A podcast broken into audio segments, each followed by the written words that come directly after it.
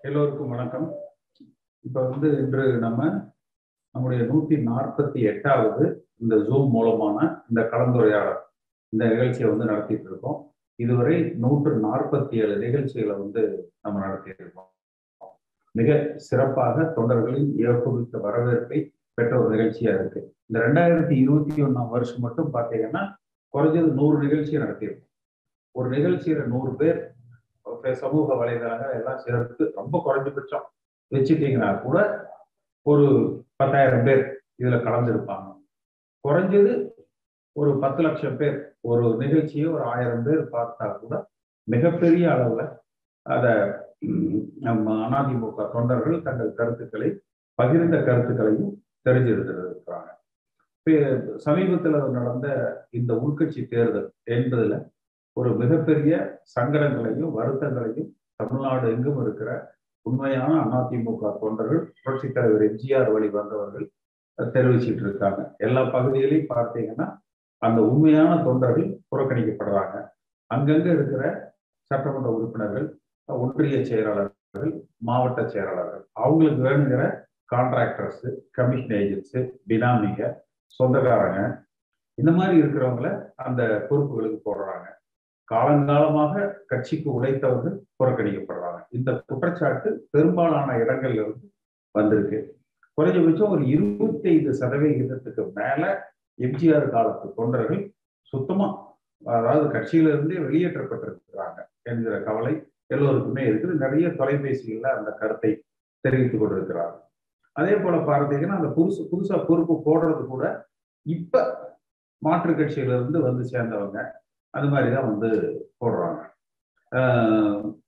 ஒரு பழைய காலத்து புரட்சி தலைவர் காலம் தொட்டு அம்மா காலம் தொட்டு வந்த உண்மை விசுவாசிகள் எல்லோருமே ஏதாவது நடவடிக்கைகள் எடுத்து இந்த இயக்கம் பாதுகாக்கப்பட வேண்டும் என்கிற ஒரு கருத்தோட்டத்தோட இருக்கிறாங்க. அது குறித்து தான் நம்ம இன்னைக்கு பேசுறோம். இந்த பெட்ரோல் டீசல் விலைக்கு பார்த்தீங்கன்னா இப்ப வந்து வட இந்தியால ஒரு மாநிலத்துல அதாவது டூ வீலருக்கு மட்டும் ஒரு லிட்டருக்கு இருபத்தஞ்சு ரூபா வந்து குறைச்சிருக்கிறாங்க. டிஆர் பாலு வந்து பேசியிருப்பாரு. ஒரு தந்தி டிவிக்கு கொடுத்த அந்த பேட்டியில ஜிஎஸ்டி வரிக்குள்ள பெட்ரோல் டீசலை கொண்டு வர வேண்டும் என்பது திமுகவுடைய தேர்தல் அறிக்கை.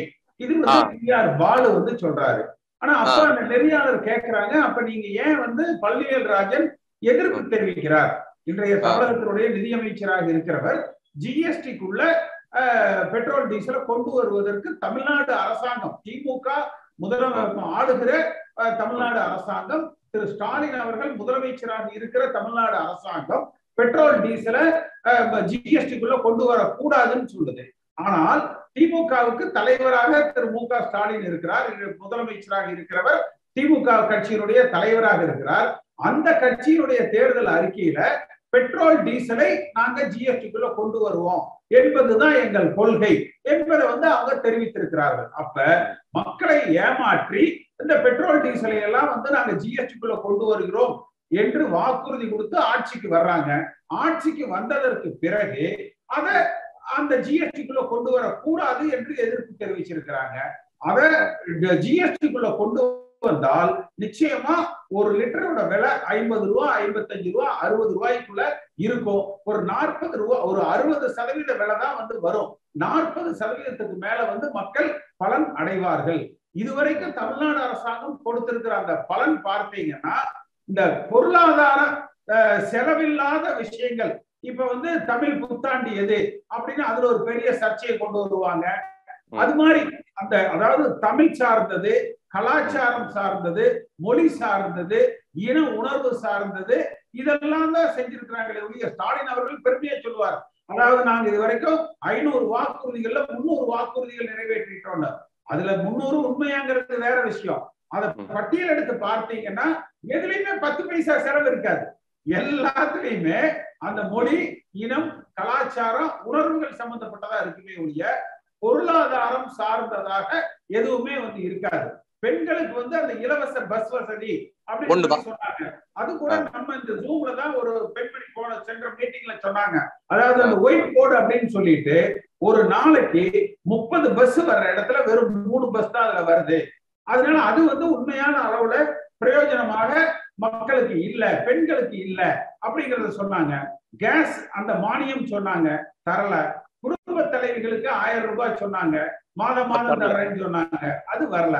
அப்புறம் அதே போல இந்த நகைக்கடன் வந்து நம்ம நிறைய பேசியிருக்கோம். நம்ம இந்த ஜூம் நிகழ்ச்சியிலேயே வந்து மேட்டூர்ல இருந்து ஒருத்தர் வந்து நம்ம இதுல ரொம்ப ஆதாரப்பூர்வமாலாம் நம்ம பேசியிருக்கோம். இன்னைக்கு பார்த்தீங்கன்னா ஒரு சுமாரா ஐம்பது லட்சம் பேர் இருக்காங்கன்னா முப்பத்தஞ்சு லட்சம் பேருக்கு அதுல வந்து தகுதி இல்லை என்கிற அளவுல அதாவது எந்த பண பலனும் அவர்களுக்கு பொருளாதார பலன் கிடைக்காத வகையில ஒரு முப்பத்தைந்து லட்சம் பேர் பாதிக்கப்படுகிற வகையில தான் அந்த திட்டத்தை அறிவிச்சிருக்கிறாங்க. அப்ப திமுக அரசாங்கம் போலியான வாக்குறுதிகளை பொய்யான வாக்குறுதிகளை கொடுத்து மக்களிடத்துல ஒரு பொய் பிரச்சாரத்தை செய்து தவறான பிரச்சாரத்தை செய்துதான் இன்றைக்கு ஆட்சிக்கு வந்து வந்திருக்கிறாங்க. ஆனால் அவர்கள் செய்கிற அந்த தவறுகளை மறைப்பதற்காக ஆஹ், மற்ற பல விஷயங்களை அதாவது முன்னாள் அமைச்சர்கள் மீது இருக்கிற அந்த ஊழல் விஷயங்களை பெருசு பண்றாங்க.